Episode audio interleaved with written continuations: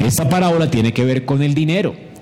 El dinero es algo de lo cual nos, bueno, de, lo que nos cuesta mucho en la vida cristiana manejarlo.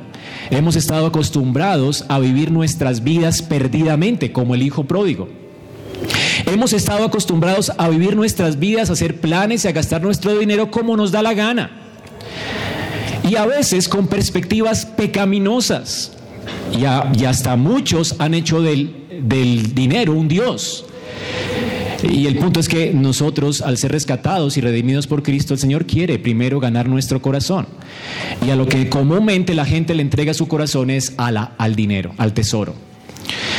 Y es como la gente vive. La gente vive para, trabaja para ganar dinero, sueña con ganar dinero. Los que tienen dinero sueñan con tener más, los que no tienen sueñan con tener un poco.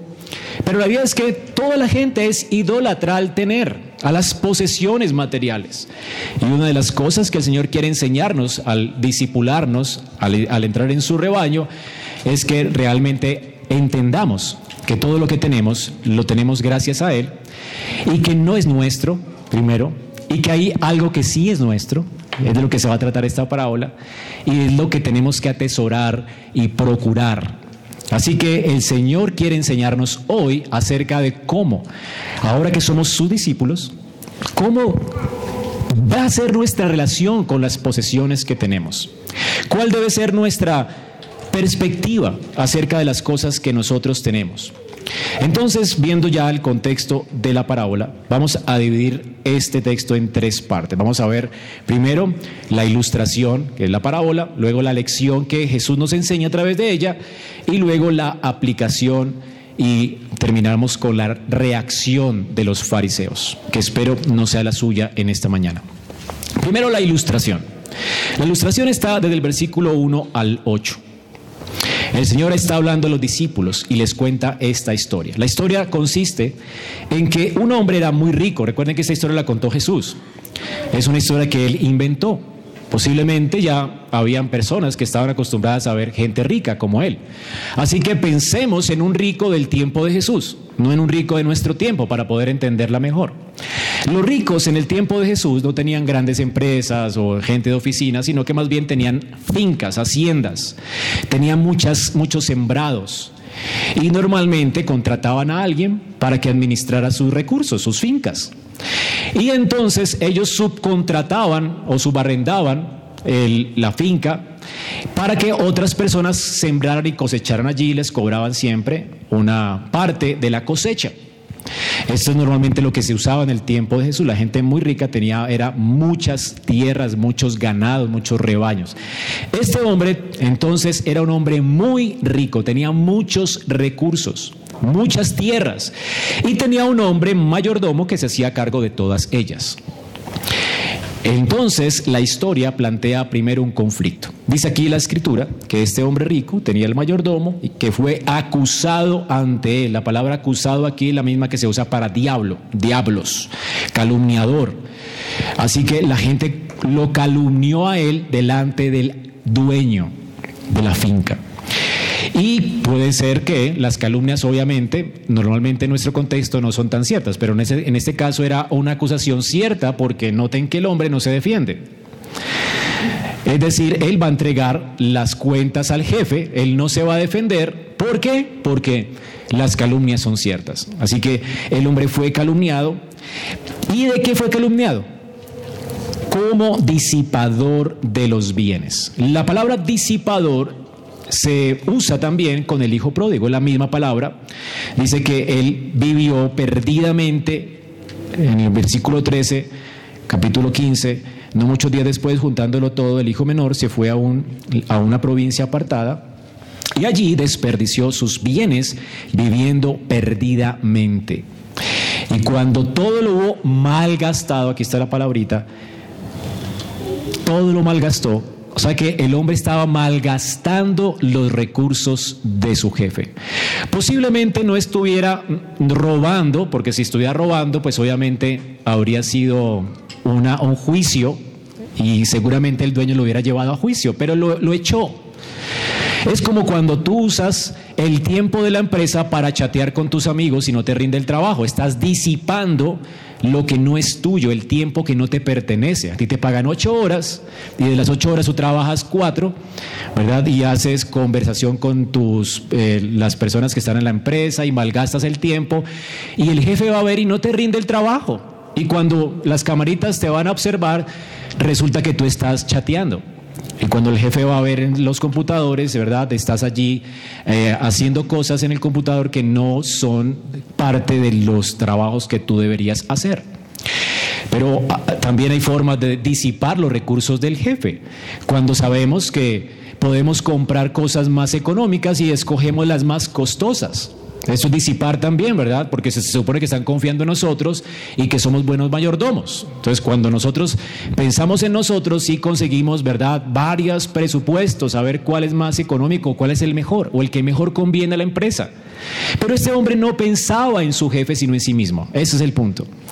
Así que era un disipador. Compraba lo más costoso para la empresa, desperdiciaba el tiempo de la empresa y la gente lo notó y lo calumniaron delante del jefe y el jefe vio, efectivamente que era cierto y lo despidió. Así que le dice entonces, le llamó y le dijo, ¿qué es esto que oigo acerca de ti? Da cuenta de tu mayordomía porque ya no podrás ser mayordomo. Así que este es el conflicto. Él fue expulsado, echado de la empresa. Así que la acusación es verdadera, si notan, él dice, entonces el mayordomo dijo, ¿qué haré? Él no se defiende, él sabe que es cierto. Él sabe que ha estado jugando, desperdiciando el tiempo de la empresa, desperdiciando los recursos del amo, que abusó de la confianza que le había sido depositada a él y que tal vez él pensaría, así como tal vez muchos de ustedes han pensado, porque le pagan poquito, entonces tengo derecho de desperdiciar los recursos. ¿Sí? Hermanos, a veces la gente piensa así. Si usted recibe un trabajo y lo acepta para trabajar ocho horas por un salario mínimo, usted tiene que hacer lo mejor que puede por ese salario mínimo, sin quejarse. Porque se combinó con usted un salario, ¿verdad? Y así entonces usted tiene que hacer lo mejor posible por hacerlo, como José. Si José esclavo hacía lo mejor para la gloria de Dios, Ahora más nosotros que recibimos por lo menos un mínimo. José no se recibía nada en la cárcel, ni recibía nada en la casa de Potifar, ni recibió nada en la casa del faraón. Él siempre fue un esclavo. Sin embargo, él fue un buen administrador de los recursos de su jefe. Y es lo que tenemos que hacer nosotros como creyentes. La reforma no va a avanzar en nuestro país si usted es tan pillo como el resto de los colombianos. Hermanos, nosotros, más que colombianos, tenemos una nacionalidad distinta. Una nacionalidad que se caracteriza por la honradez.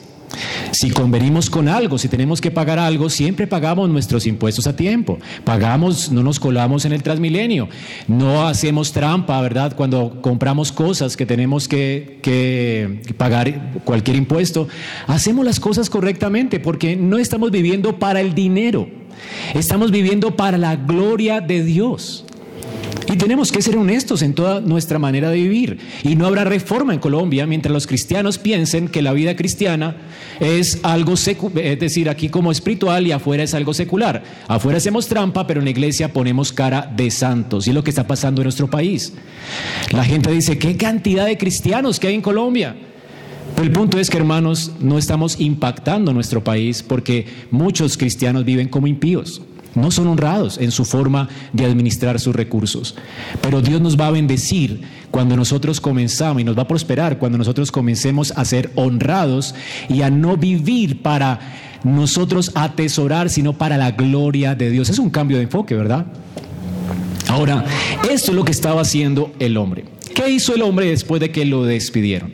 Dice entonces, él dijo, no soy bueno para labrar la tierra. Él no estaba acostumbrado a esto. Si, tú, a ti te echaban de un puesto de administración en los tiempos bíblicos, pues tú quedabas muy mal, porque en ese tiempo el único trabajo con lo cual podías ganar era haciendo cosas de la tierra, trabajando con tus manos. No habían trabajos de oficina o no había internet. Ese es el punto, él no era bueno para labrar la tierra. La otra opción era mendigar. ¿Se recuerdan de Ruth? Cuando Ruth y Noemí regresaron a Belén, Bueno, eso es mendigar. Mendigar no es que solamente se paren en el templo, así como el hombre ciego que se paró y comenzó a pedir limosna, pero también los mendigos iban a rebuscar en los terrenos de la gente rica. Así que, por orden de Dios, Dios le dice a la gente rica que no rebusnen, o sea, que no cosechen todas las cosas, sino que dejen cositas para la gente que viene a pedir. Así que la gente podía entrar en el tiempo de cosecha y las cosas que cayeran de las, de las cosechas, eso era para ellos. Y era algo muy habitual que esta gente se dedicara a esto. Entonces tenía dos opciones, o mendigar o labrar la tierra. Ahora, al hombre mendigar le daba vergüenza. Y no estaba acostumbrado a trabajar con las manos. Él siempre había sido un pillo. Ahora, mientras el futuro de él estaba siendo sombrío, él tiene entonces una gran idea para asegurarse un, destino mejor, un futuro mejor. Y ese es el punto de la parábola. La idea de él dice, ya la tengo, la encontré. ¿Cuál es? Él decide llamar a cada persona que tiene deudas con su jefe, cada arrendatario del terreno, y entonces le va a decir a cada uno que le va a rebajar una buena cantidad de dinero. Esto era algo normal. Esto no se consideraba como un robo al dueño. Normalmente cuando había malas cosechas yo podía cambiar las, los pagarés por orden del dueño o porque el administrador consideraba que podía o sea, para poder que los arrendatarios siguieran allí, estuvieran tranquilos y, pudieran otra vez sembrar y cosechar, a veces hacían esto, que borraban de los pagarés un precio y le colocaban otro porque habían tiempos malos, habían eh, climas malos, y entonces era una forma una forma en que el administrador o el jefe mostraba misericordia a las personas.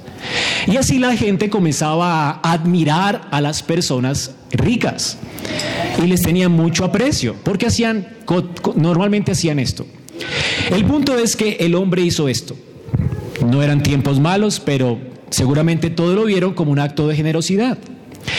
Él llamó a cada persona, dice aquí el texto. Entonces el mayordomo dijo, ya sé, el versículo 4, ¿qué haré para que cuando se me quite la mayordomía me reciban en sus casas? Él va a ganar favores. La cultura judía era una cultura donde si yo te invito a almorzar, pues tú estabas obligado a invitarme a almorzar después. Esa era la cultura judía. Así que si él iba a hacer un favor, los demás se iban a sentir obligados a hacerle un favor. Él va a comprar favores. ¿Cómo lo va a hacer? Entonces hace esto, va a comenzar a borrar los pagarés para cambiar la cantidad que adeudaba cada una de las personas que, arrendata, que arrendatarios de la finca. Dice, llamando a cada uno, uno de los deudores le dijo a su le dijo el primero, ¿cuánto le debes a mi amo? Y dijo, 100 barriles de aceite. Y él dijo, toma tu cuenta, siéntate pronto y escribe 50. Tal vez aquí eran las olivas que se recogían y parte de la, del salario que le adeudaba el jefe era aceite, o sea, el producto final de las olivas que se recogían. Y entonces, a la primera deuda más o menos eran unos 53 millones de pesos en nuestro tiempo. Entonces, imagínate la, la ganga, ¿no? O sea, que te reban aquí a ti 53 millones en ese tiempo era mucha plata, o sea que el tipo era muy rico. Luego al otro le dijo, bueno, borra allí, ¿cuánto le debes? Y dijo 100 medidas de trigo. Esto era más o menos, bueno, era bastante dinero, pero dije, toma tu cuenta y escribe 80. Le rebajó más o menos el 20%, estos son 18 millones de pesos en nuestro tiempo. Era mucha plata.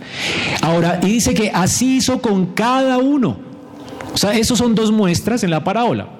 El Señor entonces nos cuenta aquí la historia, pero obviamente Él hizo esto en la historia, todos tenemos que pensar que lo hizo con todos los deudores.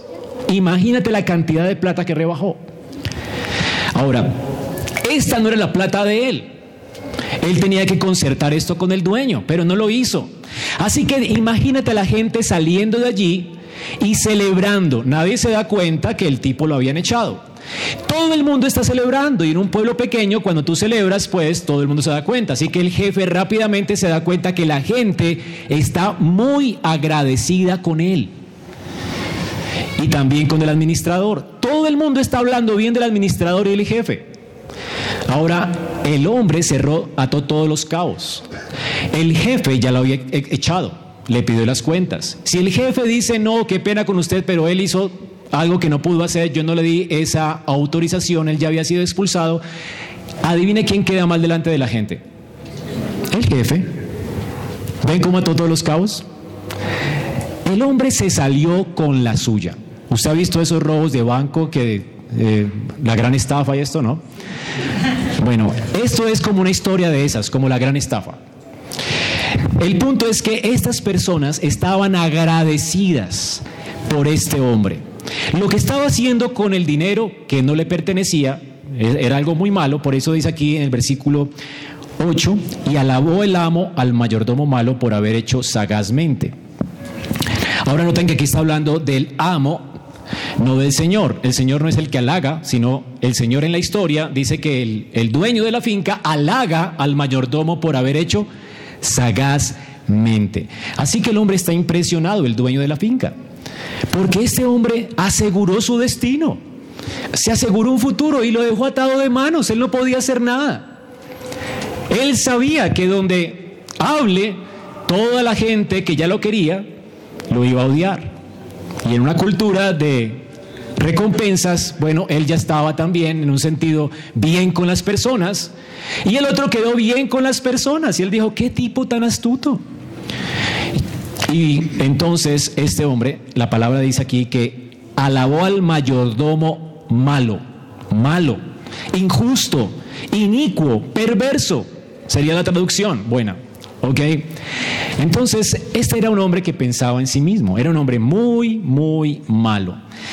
Él no pudo ganarse la vida honestamente y aseguró su destino, ¿verdad?, con más trabajo para el futuro. Al final de la ilustración, entonces el hombre se sale con la suya. Algunos comentaristas intentan justificar a Jesús. Como Jesús, siendo un hombre tan bueno, cuenta historias de robos y de esto, ¿verdad? Pero realmente no tenemos que justificar a Jesús, porque Jesús toma algo que es cotidiano en nuestro tiempo y en el tiempo de ellos, o dígame si no es cotidiano. Que la gente, por ser ventajosa, entonces partamos aquí entre mitades y le roben a otros. Es algo normal. El Señor nos sacó de allí, hermanos. Todos nosotros hemos idolatrado el dinero. De hecho, todos los discípulos que le están siguiendo conocían muy bien este tipo de transacciones maliciosas y de malversación malversación de fondos. Todos estaban acostumbrados a este tipo de vida.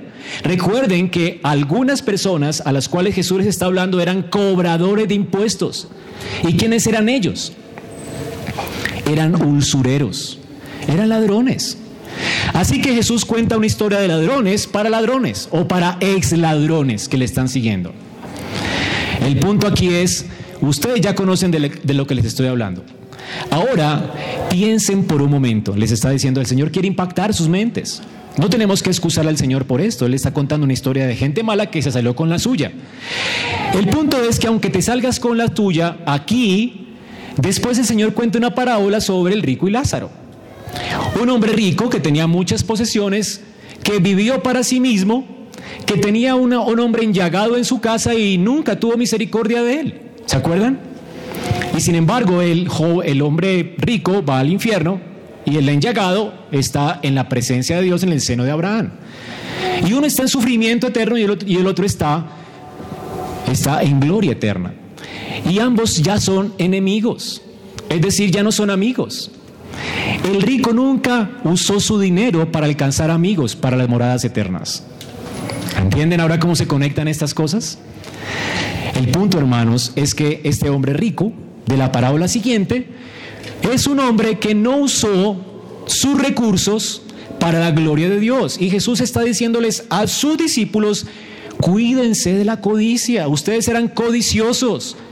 Yo les he traído a mi reino, los he perdonado, les he salvado de la pecaminosidad en la que andaban. Ahora honrenme con sus bienes. Ya no vivan para ustedes, vivan para mi gloria. Cambien su enfoque en cuanto a las riquezas. Y es lo que el Señor nos quiere ayudar a entender. Nosotros estábamos acostumbrados al mar. Siempre que teníamos un dinerito en el bolsillo, ¿en qué pensábamos siempre? En nosotros mismos. Eso era parte de nuestra codicia. Siempre que nos entraba algo extra, pensamos en nosotros mismos. ¿Cuándo pensaste en los demás? El Señor dice, ya, tú eres una nueva criatura. Todas las cosas pasaron, todas son hechas nuevas. Ahora tú eres distinto. Ahora las, tienes que entender que lo que tienes no te pertenece y que hay algo que sí te pertenece, que es lo eterno. entonces aprende a ser buen administrador y mayordomo de lo que todavía no es tuyo, que Dios te dio para que lo administres bien. Y este es pues el asunto. Entonces, el Señor está dándonos esta ilustración para ayudarnos a administrar mejor nuestros recursos. Ahora vamos a ver lecciones que el Señor aquí aplica para nosotros. El Señor mismo da la aplicación de la parábola. Después del punto y coma del versículo 8 dice, y alabó el amo al mayordomo malo por haber hecho sagazmente. En el, en el griego normalmente no hay comas ni puntos, así que la división normal es que lo que sigue de allí en adelante es lo que Jesús dice, la enseñanza. Después del punto y coma, yo le pondría un punto y algunos, algunas traducciones le colocan allí un punto, es mucho mejor. Aquí el Señor entonces va a aplicar lo que acaba de decir, porque los hijos de este siglo son más sagaces en el trato con sus semejantes que los hijos de luz. Y yo os digo, ganad amigos por medio de las riquezas injustas para que cuando éstas falten os reciban en las moradas eternas.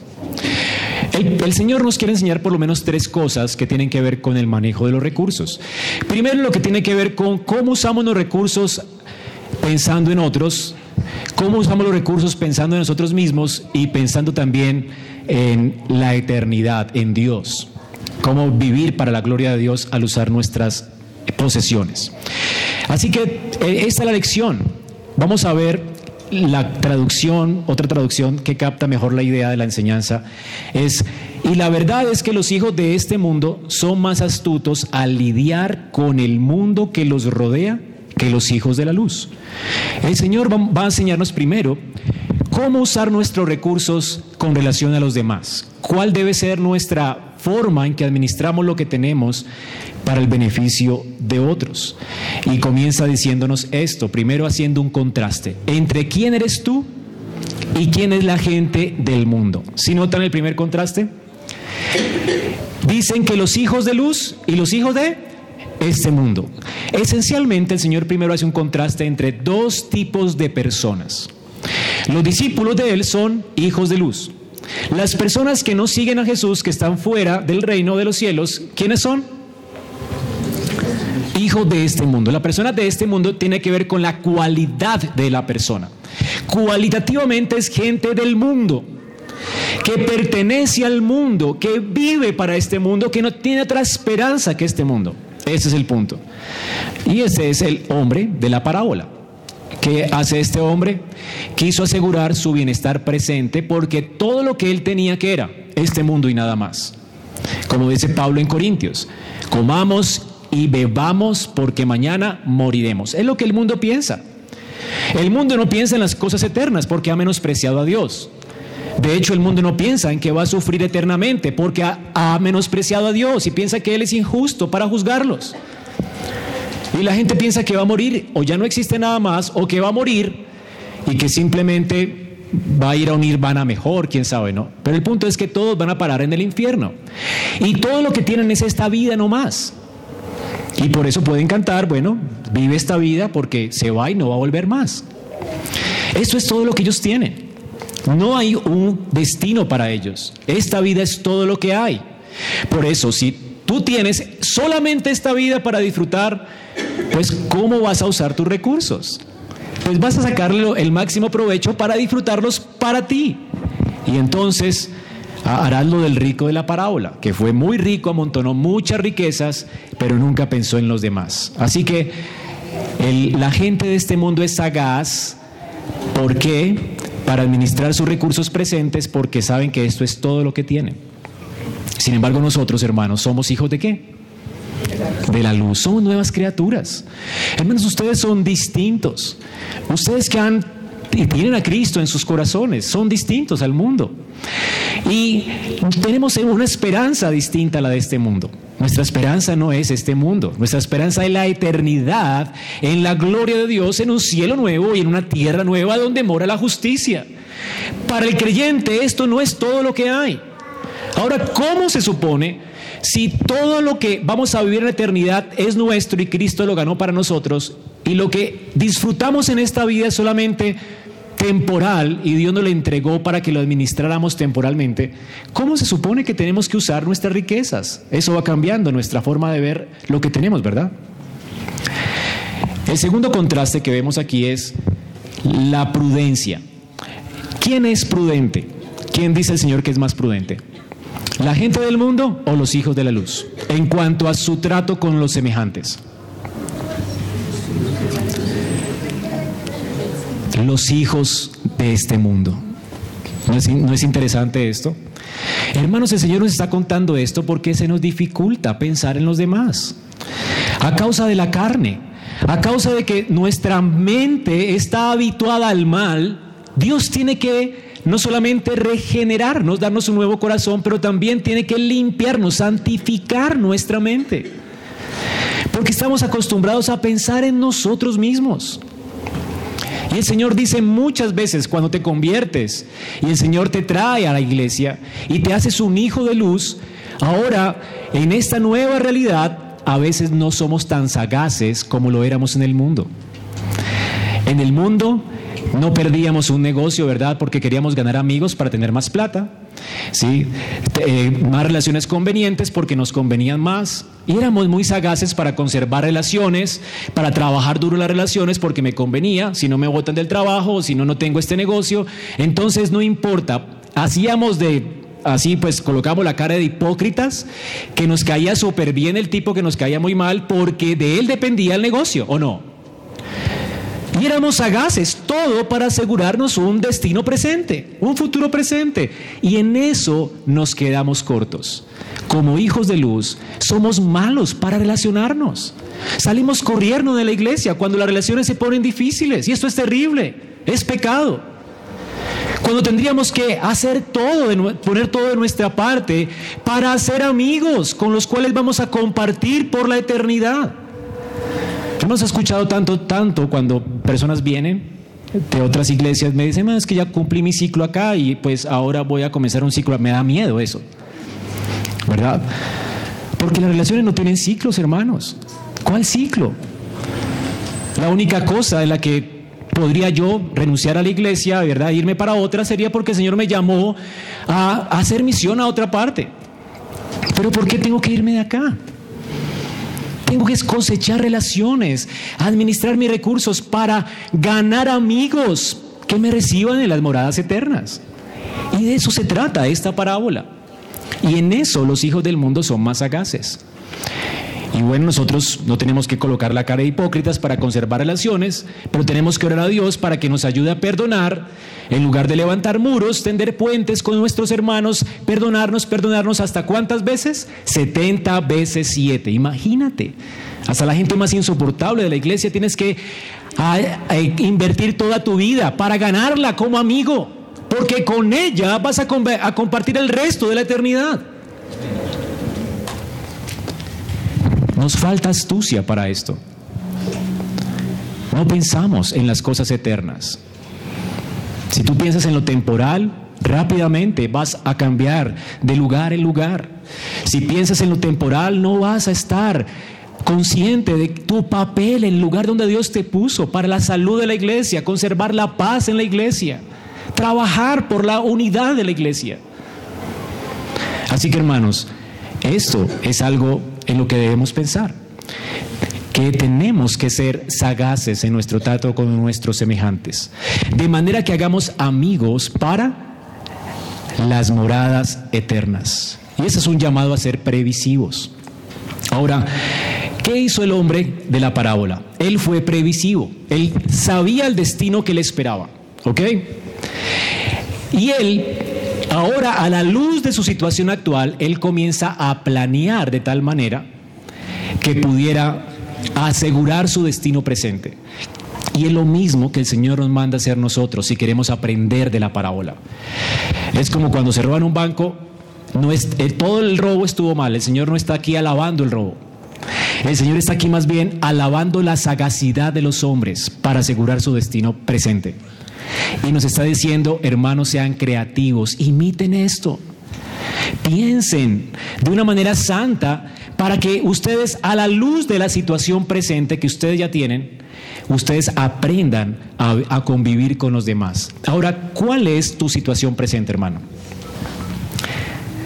Tenemos que aprender a vivir a la luz de la situación presente. No hemos sido expulsados como este hombre. El destino que tenemos no es negro, sino glorioso y es eterno. ¿Y qué es lo que más te gustaría escuchar cuando llegues al reino de los cielos? Buen siervo y fiel. En lo poco has sido fiel, sobre mucho te pondré. Entra en el gozo de tu Señor. Yo quiero escuchar esto. Imagínate llegando al cielo y llegar avergonzados. ¿No es horrible? Bueno, muchos llegarán avergonzados y por eso el Señor dice que enjugará toda lágrima de nuestros ojos. Sin embargo, otros tendrán comités de bienvenida porque hicieron tanto bien a la gente. Piensa en una mujer, por ejemplo, como Lidia. O como esta, eh, que, una mujer que murió en, Hechos de los Apóstoles. Era Lidia, ¿verdad? Que hacía ropa para las damas de la iglesia. Y cuando murió todo el mundo la lloró. Ahora esta mujer seguramente cuando fue al cielo hubo un comité de bienvenida, la recibió, hicieron fiesta, porque llegó agradecidas con ella. Porque hizo tanto bien al cuerpo de Cristo. Porque hizo tanto bien a las hermanas, porque perdonó a sus hermanas, porque tuvo paciencia con el crecimiento de sus hermanas, porque tuvo amor para dar a sus hermanas, porque tuvo palabras de aliento, de exhortación para sus hermanas, porque cuando veía a alguna hermana en pecado la advertía, la exhortaba, oraba por ella, porque decía esas cosas que no nos gusta escuchar. Y allí la tienes, celebrando en gloria, y una comitiva recibiéndola. Y entonces esa persona va a estar gozosa. Así que, ¿qué tipo de gozo quieres? ¿Uno presente, temporal? ¿O qué un gozo eterno? Ahora, hermanos, el Señor nos dice que prefiramos el gozo eterno. Que ese buen siervo y fiel sea lo que el Señor diga de nosotros. ¿No es este el bienestar que procuramos y el gozo del que nos redimió? Ahora, ¿qué, qué es lo que disfruta el Señor ver que hagamos nosotros? Según la Escritura. Sí, su voluntad, pero más específicamente, en la, en la parábola, las tres palabras anteriores, ¿por qué el Señor hacía fiesta? Porque encontró gente perdida. El Señor anhela que nosotros invirtamos nuestra vida para alcanzar a otros para Cristo. ¿Y qué más le agrada al Señor? Que se amen unos a otros como yo os he amado. El Señor se deleita y está en medio de un pueblo que vive en armonía. ¿No dice la escritura esto? Ahora, hermanos, esto es lo que tenemos que procurar si queremos el deleite de Dios, porque el deleite de Dios va a ser nuestro deleite eterno. Y es lo que tenemos que procurar. Así que esta es la lección. Ahora nosotros, a la luz de lo que ya somos, ya somos hijos de Dios por gracia, ya somos de Él. Vamos ahora a ver la aplicación. ¿Cómo es que nosotros vamos a usar lo que tenemos? para la gloria de Dios. Porque esta es la lección, ¿verdad? Nuestro tesoro, nuestro tiempo, nuestros recursos, cómo ser buenos mayordomos de manera que suceda eso, que como hijos de luz seamos sagaces y entonces cuando entremos a las moradas eternas tengamos un comité de bienvenida. ¿No lo quieren ustedes? Bueno, la aplicación. Vamos a ver varias cosas aquí. Primero, Tú debes ser astuto para considerar tu situación presente. El hombre de la parábola había sido despedido. El, futuro de él era sombrío y pudo hacer planes para asegurar su bienestar presente. Como hijo de luz, tú tienes que saber que ya no eres de este mundo. La vida ya tuya le pertenece a Cristo. Y el Señor dice en su palabra acerca de nosotros. Escuchen bien, hermanos, ¿quién es usted ahora? Usted no es alguien que Dios ha menospreciado, es alguien a quien Dios ha recibido. Y lo ha recibido por gracia. Ahora mire su condición presente. Dice la escritura, nuestra ciudadanía está en los cielos, de donde también esperamos al Salvador, al Señor Jesucristo, el cual transformará el cuerpo de nuestra humillación para que seamos semejantes al cuerpo de la gloria suya por el poder con el cual puede también sujetar a sí mismo todas las cosas. Tenemos una ciudadanía celestial. Y vamos a recibir un cuerpo que glorioso, que ya no se va a enfermar, va a ser eterno, vamos a estar con el Señor para siempre. Esa es tu relación. Cuando tú mueras, vas a ser promovido a la gloria. Es lo que te espera. Este hombre, lo que le esperaba era sin trabajo, ¿verdad? Esa era su situación presente. Ahora considera a la luz de tu situación presente tu vida, hermano. Tú eres un privilegiado, un hijo de Dios, adoptado por gracia. Tienes el sello del Espíritu Santo sobre tu vida. No eres de este mundo, le perteneces a Él. Vas a compartir una eternidad de gloria con Él. Ahora, debes entonces anticipar que por gracia no te espera un futuro sombrío. ¿Tu futuro cómo va a ser? Gozoso. El Señor de la parábola le esperaban cosas terribles porque Él no sabía hacer nada. Pero nosotros, hermanos, nos espera un futuro glorioso. Ahora, noten el contraste que estoy haciendo acá.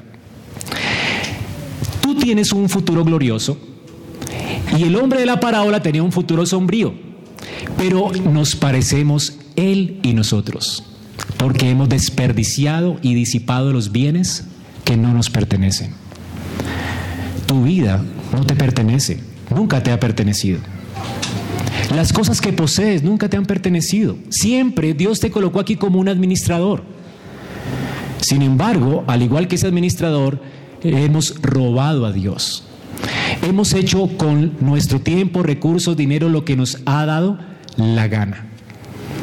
Y esto no es correcto y Dios nos va a juzgar.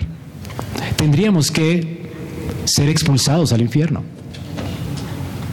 Ese sería nuestro destino, ¿verdad? Así que hermanos, si usted disfruta de algo hoy, lo disfruta porque otro sí fue buen siervo fiel, buen mayordomo fiel. Y ese es Cristo, nuestro Señor. Él nunca pecó. Él nunca desperdició su vida viviendo para sí mismo. Nunca viste a Jesús amontonando tesoros y riquezas para sí mismo.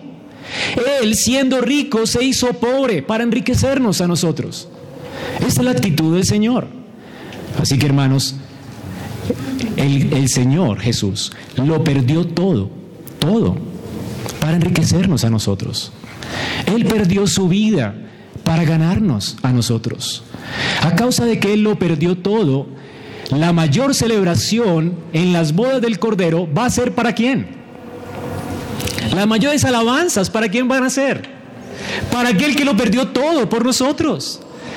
Así que cuando vayamos al cielo, algunos tendremos comité de bienvenida, otros no tendremos, pero si tendremos un comité de bienvenida está bien, pero el punto es que el mayor comité de bienvenida lo va a tener nuestro Señor Jesucristo, porque fue fiel mayordomo en la casa de Dios en todo, nunca pecó. No desperdició su tiempo, no desperdició sus recursos, vivió para la gloria de Dios, no amontonó riquezas y se entregó por completo a ti, aún su propia vida. Y ese es el punto. Y es a causa de que Él fue fiel que nosotros seremos recibidos en gloria, no por tu fidelidad. Así que el destino que te espera no es porque tú hayas sido buen mayordomo. El destino que te espera es porque Él vivió una vida santa y fue un buen mayordomo por ti. ¿No es esto increíble? ¿Cómo pues deberíamos responder nosotros a la luz de esta realidad? Dice segunda de Pedro 3:7, los cielos y la tierra que existen ahora están reservados por la misma palabra y están guardados para el fuego en el día del juicio y de la perdición. Hermanos, la, la esperanza nuestra, a causa de lo que Cristo ha hecho por nosotros, no está aquí en esta tierra. ¿Qué va a suceder con todas las cosas en las que los hombres ponen su confianza en este mundo? Se van a quemar, van a ser pasadas por fuego. El Señor está diciendo aquí que ganemos amigos por medio de las riquezas injustas. La palabra aquí es mamón, griega. La palabra griega, mamón, significa todo aquello en lo que los hombres ponen su confianza. Y se llaman injustas porque hacen parte de este mundo injusto. Este mundo es un mundo perverso, injusto. Y todo lo que hay en él es injusto. El punto es que todo esto que es injusto va a ser consumido por el fuego. Sin embargo, los hombres ponen su confianza en la riqueza de este mundo, que son injustas, perecederas, que no duran. Y la gente pone su confianza en eso. Qué triste, ¿verdad? El Señor dice que no pongamos nuestra confianza en Mamón, sino que usemos aquellas cosas en lo que los hombres ponen su confianza, las usemos para ganar amigos ¿Por qué, hermanos? Porque tenemos una herencia incorruptible, inmaculada, que no se marchitará, reservada en los cielos para nosotros, dice Primera de Pedro 1.4. Es decir, el Señor está haciendo un contraste entre lo verdadero y eterno y entre lo temporal y que es injusto. Esto no va a durar para siempre. Esto se va a consumir por el fuego. ¿Valdrá la pena poner su confianza en esto? Hay otra cosa que el Señor ya ganó para ti y que es tuya. El Señor Jesús es nuestro hermano mayor. ¿Se acuerdan de la parábola del hijo pródigo? Habían dos hijos, uno reclamó la herencia antes de tiempo, ese eras tú y yo, y el hermano mayor se quedó en casa, bueno, ese eran los fariseos, pero el punto es que Jesús se representa a sí mismo allí como el hermano mayor, porque él sí disfruta ahora toda la herencia del papá de quién era, del hermano mayor. Y si el pródigo regresaba a casa, de ahora y le colocaban otra vez anillo, el padre tenía que volverle a heredar a él. Ahora, ¿de quién era la parte que ahora le iban a heredar a él? Del mayor. ¿Me entender? Por eso estaba muy enojado. Pero el Señor, a pesar de que nosotros desperdiciamos nuestra vida, el Señor es el hermano mayor que disfruta compartir con nosotros la herencia que ha ganado a causa de su justicia de la mano del Padre. Hermanos, ¿no le parece increíble esto? El Señor es nuestro hermano mayor y Él se goza en traer personas a su reino y en compartir con ellos su herencia. Entonces, considera tu situación actual. Tú tienes todo esto, hermano, todo lo que tenemos en gloria es nuestro. Tenemos un Padre que es nuestro Padre. Tenemos un reino que es nuestro reino. Todo es nuestro. El Señor nos dice, no teman, manada pequeña, por las cosas de este mundo. No teman ni perder su vida. ¿Por qué, Señor? ¿Por qué no tenemos que temer? Porque a vuestro Padre le ha placido daros el reino. Así que, ¿por qué temer aún por nuestra vida? Si tendremos cuerpos nuevos, que maten este cuerpo no es el problema. ¿Por qué temer a los que matan el cuerpo? Cuando el único que puede echar el cuerpo y el alma al infierno es Dios. Y Él, a los que creen en Él, les ha dado el poder ser llamados hijos suyos. Y no perecerán jamás. Así que hermanos, por Cristo tenemos esta herencia eterna. Porque Cristo fue fiel, solo Cristo él ganó para nosotros esto porque Él ocupó además nuestro lugar en la cruz a causa de nuestra mayordomía. Lo que nosotros merecíamos por causa de nuestra mala mayordomía, ¿qué era? La ira de Dios. Pero la ira de Dios fue sobre la cruz de Cristo, fue sobre Cristo en esa cruz. Él fue completamente desnudado y expuesto al juicio de Dios y murió a causa de nuestras transgresiones y rebeliones. Esto es lo que merece nuestra mala administración. Para que ahora entonces, sabiendo que por Él hemos sido justificados, le amemos y vivamos para Él. Ahora considera pues lo que tienes como mayordomo. Esto es lo primero que tienes que pensar. Lo otro es, tú debes ser astuto para asegurar tu felicidad eterna. Dice entonces, ganad amigos por medio de, las riquezas injustas. Este mayordomo infiel, que es de la parábola, además de considerar su futuro sombrío, él tiene ideas para asegurarse su futuro presente. El Señor nos está llamando a tener ideas y a pensar y planear cómo, cómo ganar amigos de manera que el Señor nos diga buen siervo y fiel. De manera que cuando lleguemos al reino que Él ganó para nosotros, no estemos avergonzados y que haya un comité de bienvenida para nosotros. Ahora que el Señor nos salvó, ahora que tenemos entrada libre al reino de los cielos, hermanos, asegura esa felicidad eterna. No es que la ganemos porque Él la ganó. Estaremos allí por la fe. Pero cuando estemos allí, el Señor promete que Él va a hacer algo. Y es que nos va a coronar también que nos va a dar galardones, que va a haber una comitiva que celebrará con nosotros que Él es bueno y que hemos sido buenos mayordomos a causa de lo que Él ha hecho por nosotros.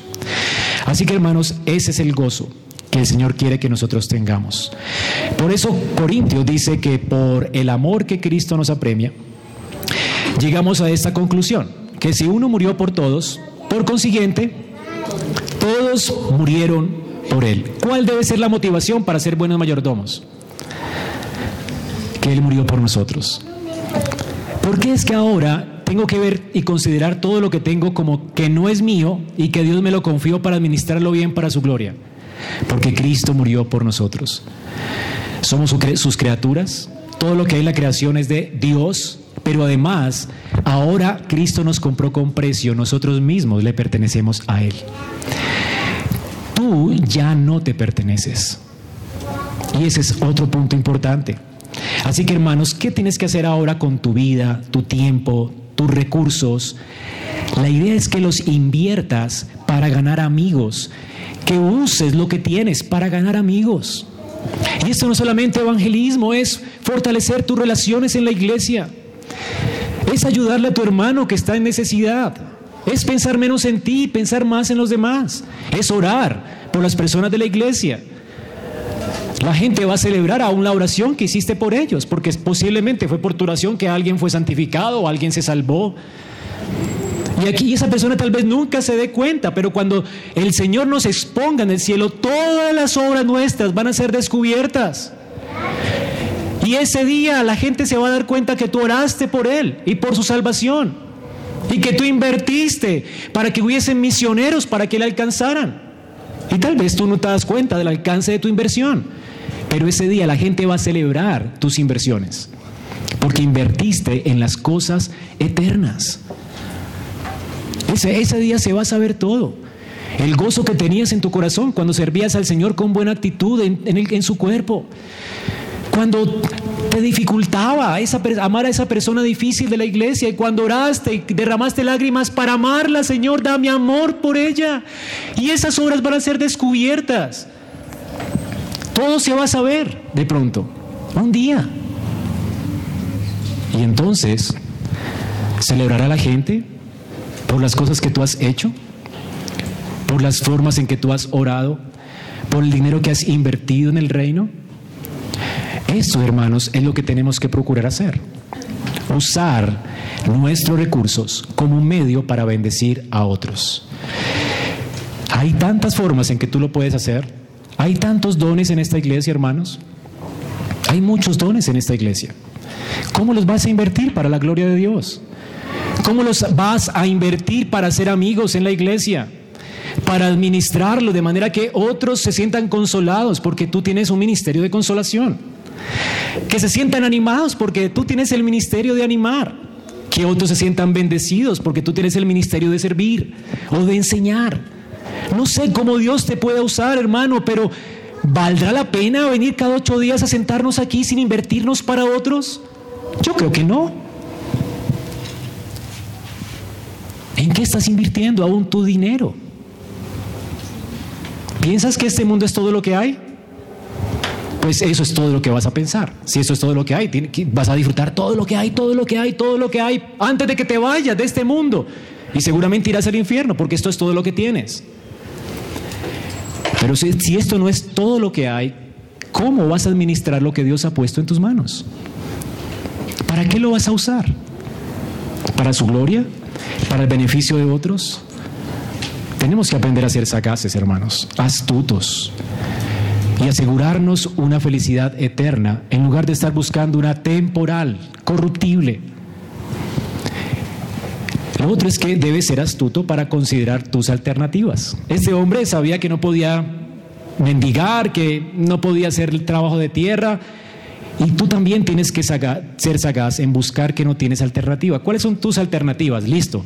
Ya el Señor nos enseña que seamos buenos mayordomos, que el Señor nos ganó, que somos hijos de luz, que pertenecemos al reino de los cielos, que tenemos que usar todo para su gloria. Pero ahora, ¿qué otra alternativa tengo? Además de esa, ninguna. El punto es que si tú eres, has sido ganado por Dios en Cristo y has sido comprado con su sangre, tu única alternativa es ser mayordomo y punto. El Señor te ha dado su espíritu para que no sepas hacer nada más. Por eso no te vas a molestar cuando te digan que uses todo lo que tienes para la gloria de Dios. Porque es que alguien que tiene el espíritu no puede hacer nada más. Ya no quiere vivir para el mundo y quiere invertir su vida para los propósitos de Dios, para ganar amigos, para las moradas eternas.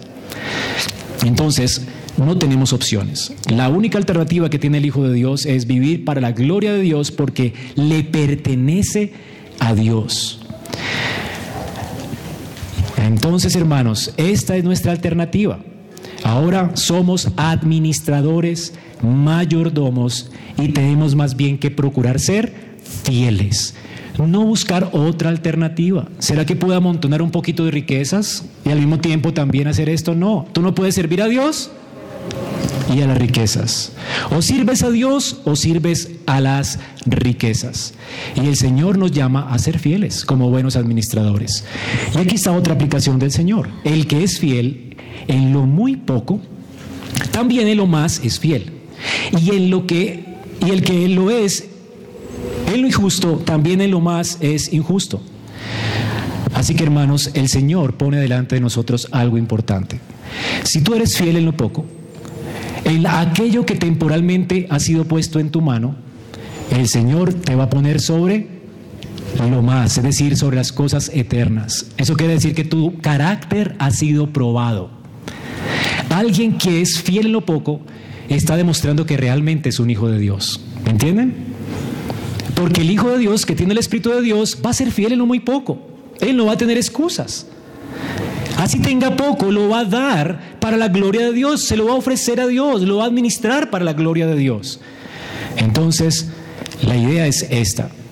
Tú vas a mostrar con tu carácter que eres hijo del reino. Si eres infiel en lo muy poco, tu carácter, ¿qué está demostrando? Que este mundo es todo lo que tú tienes.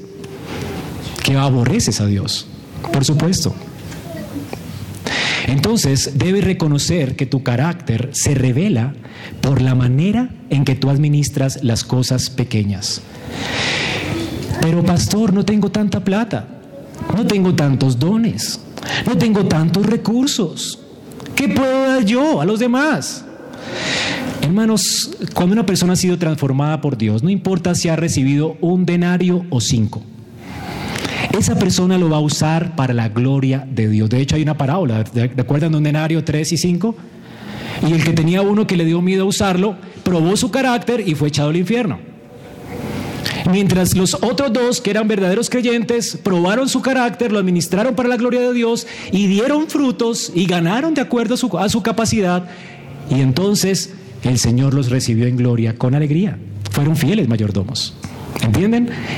La mayordomía prueba nuestro carácter. Ojo, no es que ser mayordomo, por ser buen mayordomo, gane la salvación, porque Cristo la ganó para nosotros.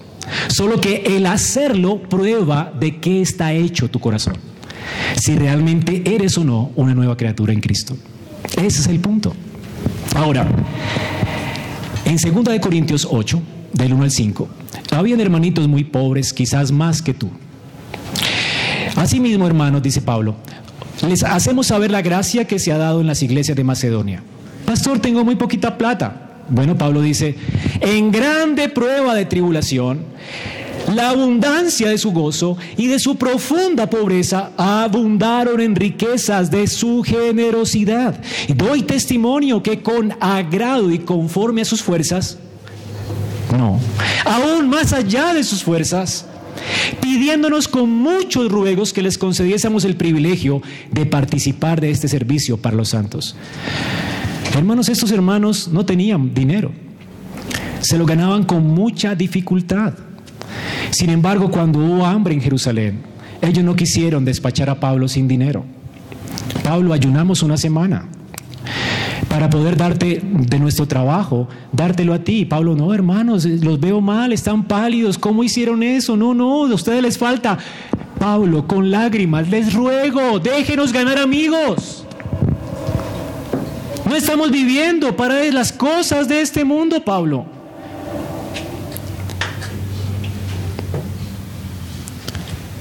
Se los ruego Qué increíble, ¿no? Que hayan personas así en medio de nosotros. Que tengamos que rogar que no dé más, como dijo el David, ¿no? Hermano, ya es suficiente. Estas personas eran pobres y se dieron a otros porque estaban con sus ojos puestos en las cosas eternas, en las que valen la pena. No estaban conmiserándose con la misma papa y los demás como prosperan nosotros aquí pobres y cristianos y pobres y pobres y pobres y pensando en sí mismos y cuándo tendremos las personas que piensan así, cuándo tendremos si tuviéramos dábamos, nunca van a dar. El problema no es la condición, el problema es el corazón. Si tú tienes un corazón para Dios, vas a ser como la viuda que se acercó al templo con su última moneda. Ella no tenía con qué comer ese día, sin embargo ella sabía que su vida dependía de la predicación del Evangelio y allí dio la moneda, Señor, bendice tu palabra y que más te conozcan. Una moneda, la que tenía para su almuerzo. Y fue elogiada por el Señor delante de todos, ¿se acuerdan? Esta mujer, el asunto no era cuánto tenía, el asunto era su corazón. Su corazón fue probado.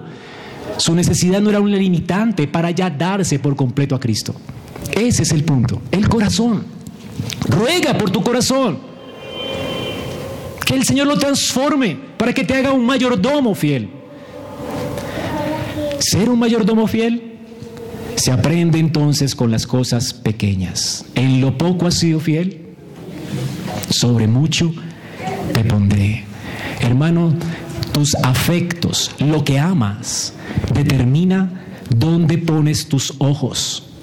Si tú amas el dinero y piensas que este mundo es todo lo que hay, y es en, en eso va a ser en todo lo que tú sueñas, como alguien con un romance en este mundo.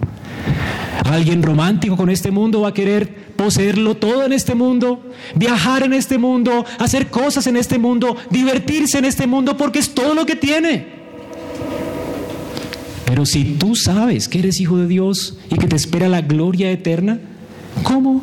Si el Señor, el amor por Dios está gobernando tu corazón, tu perspectiva cambia, aún acerca de las cosas que tienes, los dones que tienes, el dinero que tienes porque nada hemos traído a este mundo y sin duda nada podremos sacar. Por eso Pablo nos dice en Timoteo que teniendo sustento y abrigo estemos contentos con eso, porque el que quiere enriquecerse cae en tentación y lazo y codicia dañina. Uno no puede amar al dinero al mismo tiempo que ama a Dios. Uno no puede tener un corazón para el dinero y tener un corazón para Dios. O eres impío o eres santo. No hay términos medios. Ese es el punto. Un puritano dijo, nuestro problema es que amamos al mundo y usamos al Señor. Tenemos completamente al revés la perspectiva de lo que es ser cristiano. Usamos a Dios para conseguir plata y amamos al mundo. ¿Es ese tu corazón? ¿O amas a Dios y usas las cosas del mundo para su gloria? Eso es lo que el Señor te llama hoy. No usarlo a Él. Nadie va, no sé, es horrible caer en manos del Dios vivo. Pero si tú usas a Dios para tener más plata, no sé qué te va a esperar.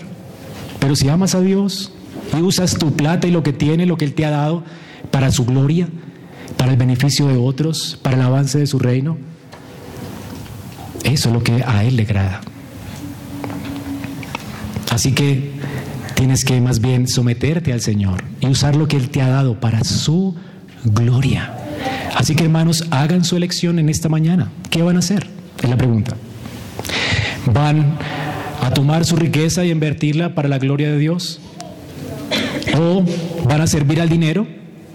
Y eso significa que vas a tomar el dinero y vas a usar todo lo que tienes para usarlo en esta vida porque sabes que esto es todo lo que hay. ¿Es lo que vas a hacer? al salir de aquí? El punto es que no puedes hacer ambas cosas. Amarás lo uno y aborrecerás lo otro, ¿verdad? O amarás a uno y aborrecerás lo otro. No es posible hacer ambas cosas. uno no puede tener un corazón para dos cosas. ¿Entienden? Así que estas son las demandas del Señor para sus nuevos discípulos. Que asegures si tu corazón realmente lo amas a Él. Porque si no vas a tener un conflicto de intereses. La pregunta del Señor aquí para los nuevos discípulos es, ¿están convencidos que ahora me aman? ¿Van a vivir para mí? Bueno, esto es lo que yo espero de ustedes.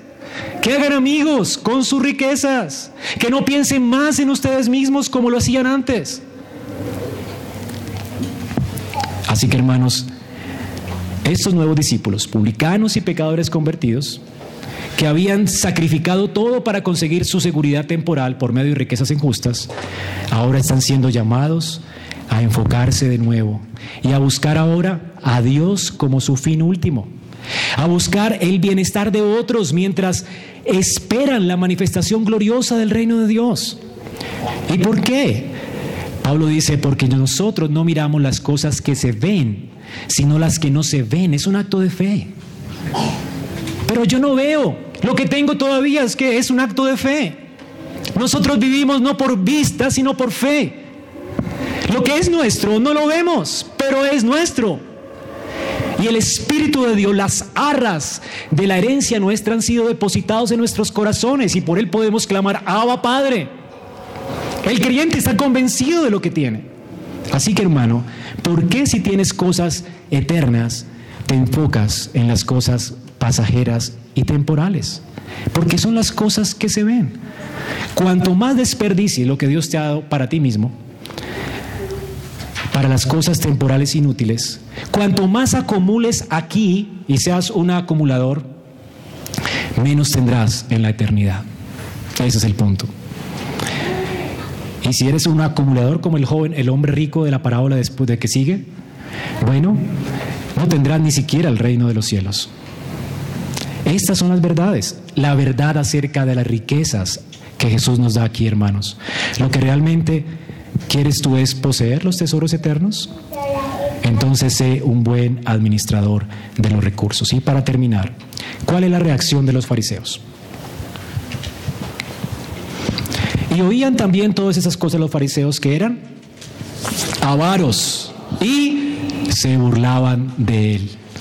Si tú piensas que este mundo es todo lo que hay, te vas a burlar de Jesús y te vas a burlar de mí.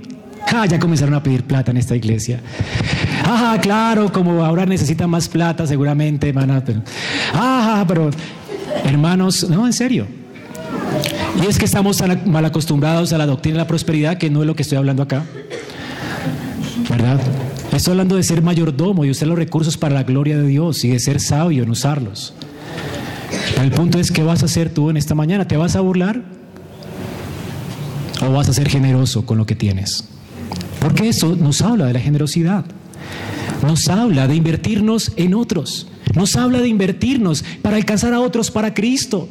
Nos habla de sacrificar nuestros bolsillos para enviar más misioneros, para sostener más pastores.